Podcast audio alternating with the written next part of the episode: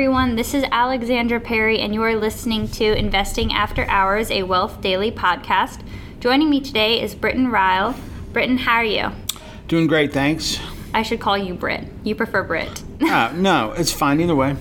I usually go by Brit, it's shorter.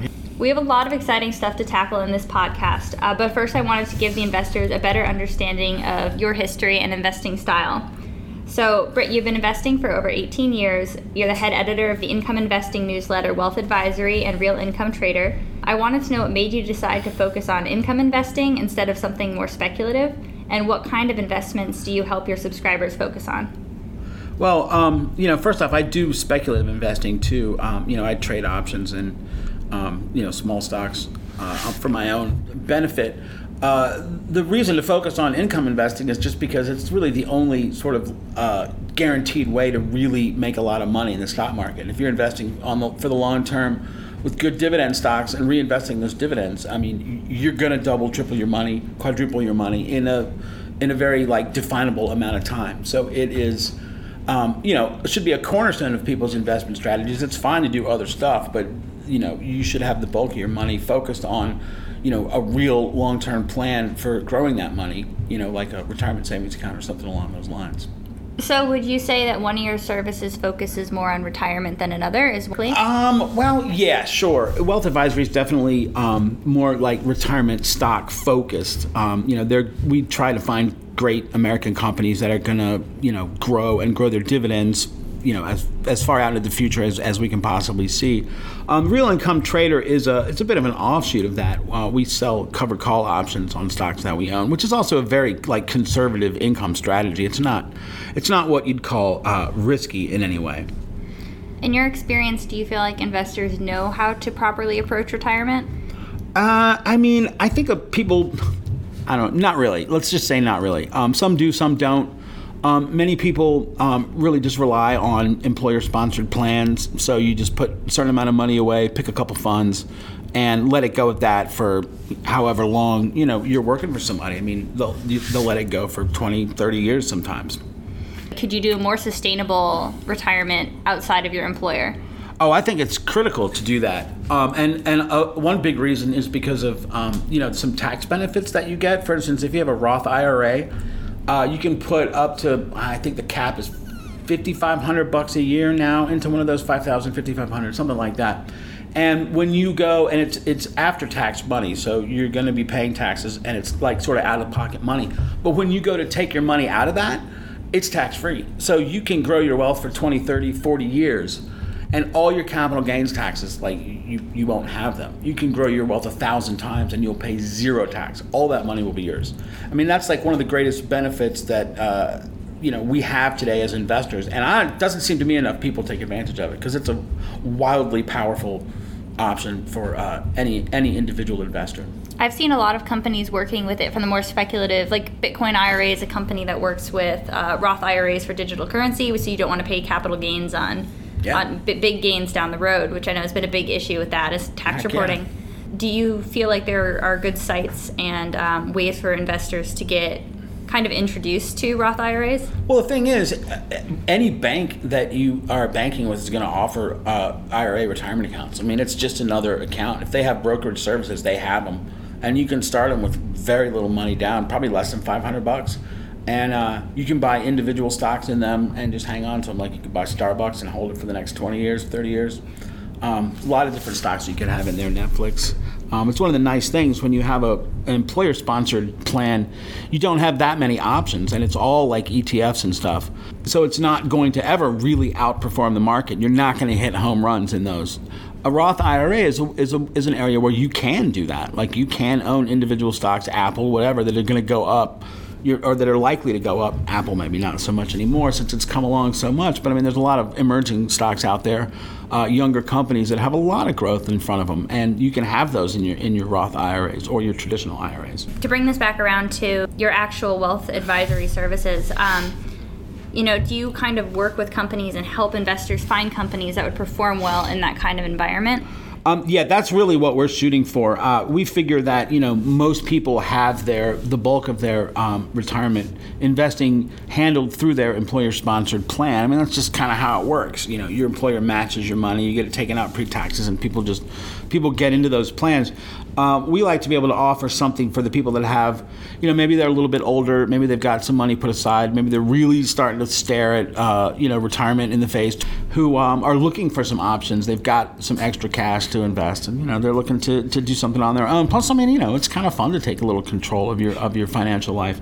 You don't want to just leave it all in the hands of Vanguard and, and American funds or do you have favorite stocks that you've seen perform well in those settings in your services? I mean, yeah, sure. We've, uh, I mean, we we had um, Micron Technology in the portfolio um, from about 15 bucks. I think we sold it around low 30s, maybe, and we did really well with that one. Um, we had held Boeing for three or four years. Um, I think we made like 250% on that um, you know, plus the, the, dividends that were going along with it. Um, some there's some data centers out there that are like really great investments these days for uh, individuals, pay great dividends, and there's just massive growth in uh, in the amount of data that's going across the inter- internet. I mean, it's going to triple in the next like two years, and uh, almost all of that, you know, content right now is coming out of data centers. That's where people store it. That's where companies link to the to the larger internet. So, um, you know, those companies are a, a sweet spot. There's some really great ones. So, the topics that I wanted to talk about today are one, algorithm trading, and secondly, ETFs. First, I think it would probably be beneficial to actually explain what algorithm trading is because before you introduced the concept to me, I was unfamiliar with it. So, I'm sure there's a lot of people out there that don't know. Yeah, it's, um, I mean, the algorithms are kind of like, it, you know, it goes sort of hand in hand with uh, what's called high frequency trading. A lot of people have heard that, and it gets kind of like a bad rap um, because you have companies that are, you know, trading super fast every half a second or whatever, um, and they're basically scalping stocks for you know a penny here, a penny there. Like they'll, and they also, you know, pay up to get closer to the exchange so they can see orders faster than somebody else, and they'll so they're scalping like you know pennies here and there do it enough times, and, you, and you're talking about a lot of money. It's a massive source of liquidity for the market. Something like 70% of trading now is is uh, computer driven and high frequency trading. Um, it gets it, that stuff gets a bad rap. I'm not so sure it's all that dangerous, you know, because they're not. It's not like they're holding stocks for a long period of time. They're just trading in and out.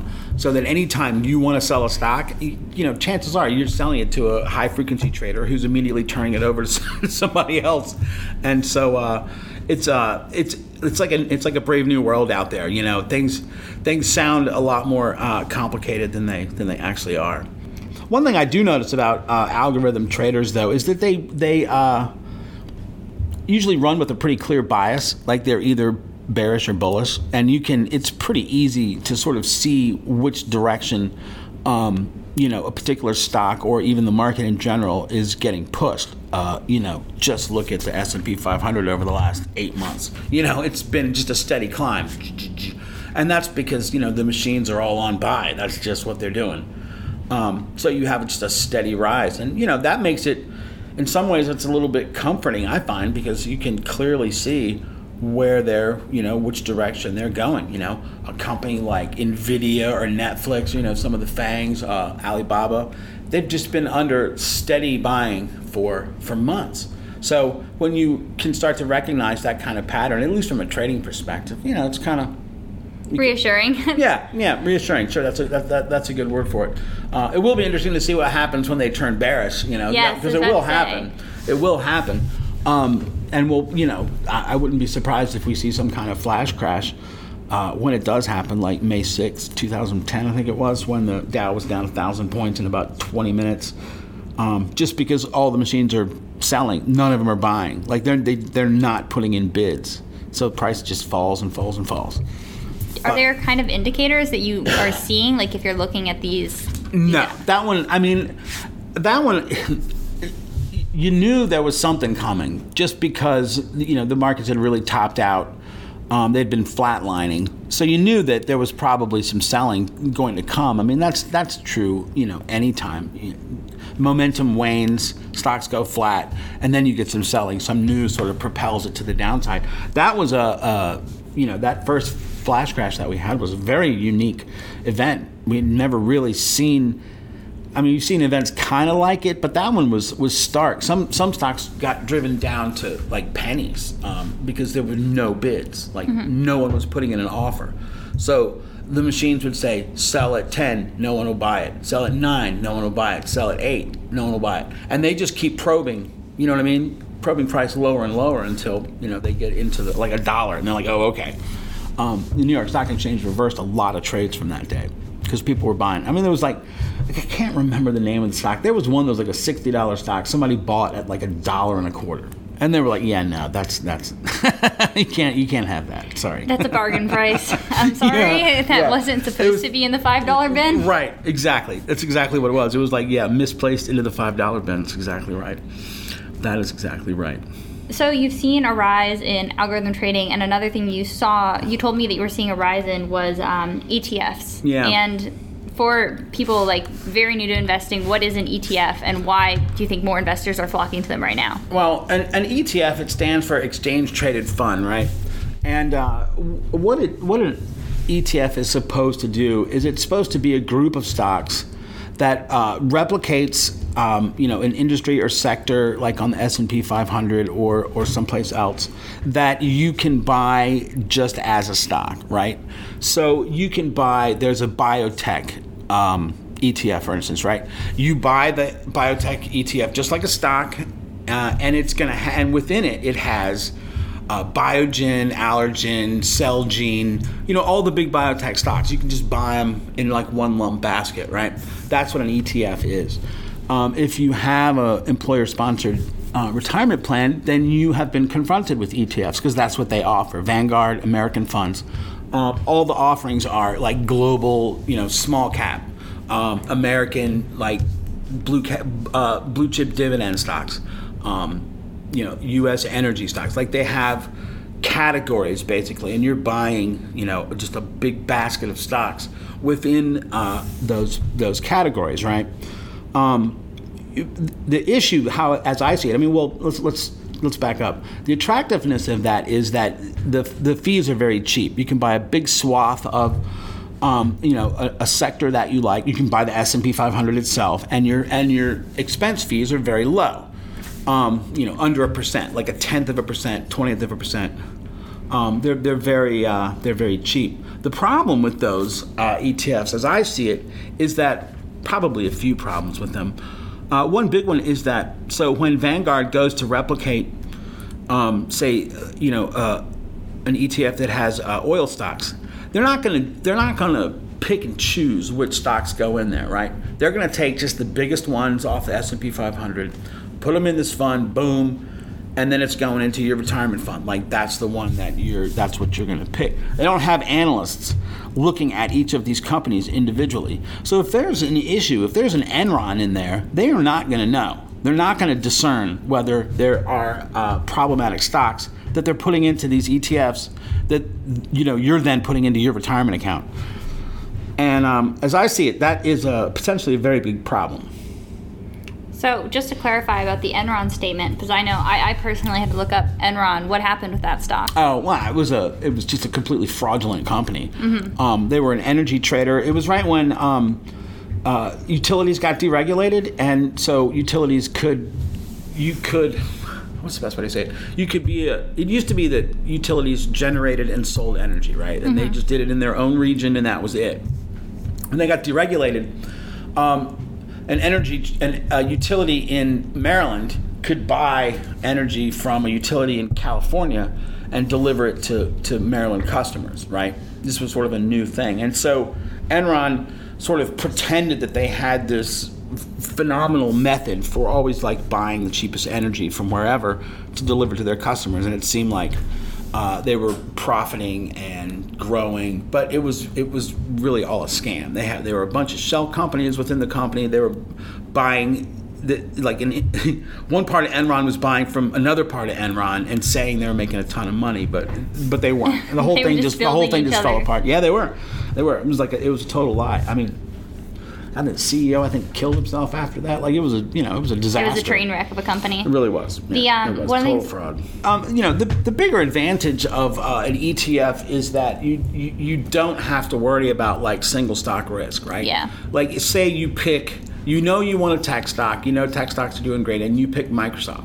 Well, then what if Microsoft misses earnings next quarter? You know, you're going to get hammered for 10, 20%.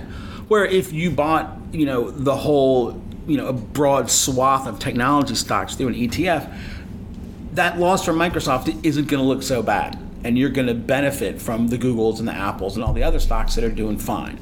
Um, you know that's the that's the benefit of them. Um, it, it lowers your um, your single stock risk. Um, the risk of ETFs, you know, as I see it, is again that the companies aren't really analyzing um, the stocks that they're putting in there. Like, suppose you buy a big um, energy ETF, right? And it's all oil stocks. Well, if you had done that in 2014, you know, right before Saudi Arabia, you know, flooded the market with oil and prices crashed in half, I mean, you're you're going to be in a bad way. And this is your retirement savings. You know, this is like important. It's important to have this have this be right. And so, I think ETFs really make it it's easy to make a really big mistake with with ETFs. I think the small mistakes are probably not as likely, but big mistakes are because again, Vanguard's not going to tell you, "Ooh, things don't look too good for oil these days." Like you know, yeah. So like, if suppose there's a retail ETF that you've had in your in your portfolio. I mean, retail is undergoing some some like really challenging periods. Uh, it, if you'd bought one a few years ago, you wouldn't be doing very well now. You're probably down a lot. And if you bought one now, thinking that maybe retail's you know shaken out, maybe it's ready for um, a rebound. Yeah, maybe it is, maybe it's not. But again, Vanguard's not gonna. They're not gonna tell you any of that kind of stuff. They're not gonna give you a hint as to um, as to what's. Uh, a good idea and what's not a good idea, where where it looks like there's growth and where there's not. And so, you know, I'm looking at one particular sector right now that I see in a lot of different retirement income funds, um, a group of stocks that I think is very much under threat. I think they're very, um, you know, cornerstone of their business model is being threatened. Um, they they traditionally pay really good dividends. Um, they've had a virtual monopoly on their market for a long time. I think that's changing, and I think it's because of the proliferation of, um, you know, like distributed solar companies creating their own electricity. I mean, if you look around, um, Apple, all their data centers, they get all their power from wind and solar, and it's true for Google, it's true for Facebook, and uh, you know, as I see it, there's one group of stocks that are very much threatened by this that are in a whole lot of retirement funds that are going to have serious problems over the next couple of years. I'm seeing. I, I think there's. A, I think some of these stocks could get cut in half. And again, this isn't something that Vanguard's going to tell you. They're not doing analysis on the stocks that are in their that are in their funds. So, Brit, I know you talk about what stocks and these stock groups that are in danger in um, your advisory service, the Wealth Advisory. But um, before, because I know we're not, we don't really have enough time today to go into all that. I know you have a presentation coming down the pipe um, that I will make sure to include in the podcast link below. But the um, I wanted to hit one last point before we close the podcast, and obviously. We talked a lot about the dangers that come with ETF and algorithm trading increases, but do you see this affecting the general market um, significantly in the coming years? you know the algorithm trading not so much i mean i'm sure we'll have some um, i'm sure we'll have some downside uh, due to it but that's just a normal you know swing of the market um, you know with uh, with etfs it's it's a bit different um, you know the the group of stocks that I'm looking at that I think are in big trouble. Yeah, I think that's going to be a big problem because I don't think they come back. I think they're their business model is liter- literally under attack, like you know Blockbuster was when Netflix came around. You know what I mean? People thought Blockbuster was still a great stock until you know, holy crap, their business has just been completely annihilated. You know, the same with um, you know BlackBerry phones when the iPhone came out, like they they were just done. Um, and I think that's I think we're building towards that scenario uh, with this group of stocks.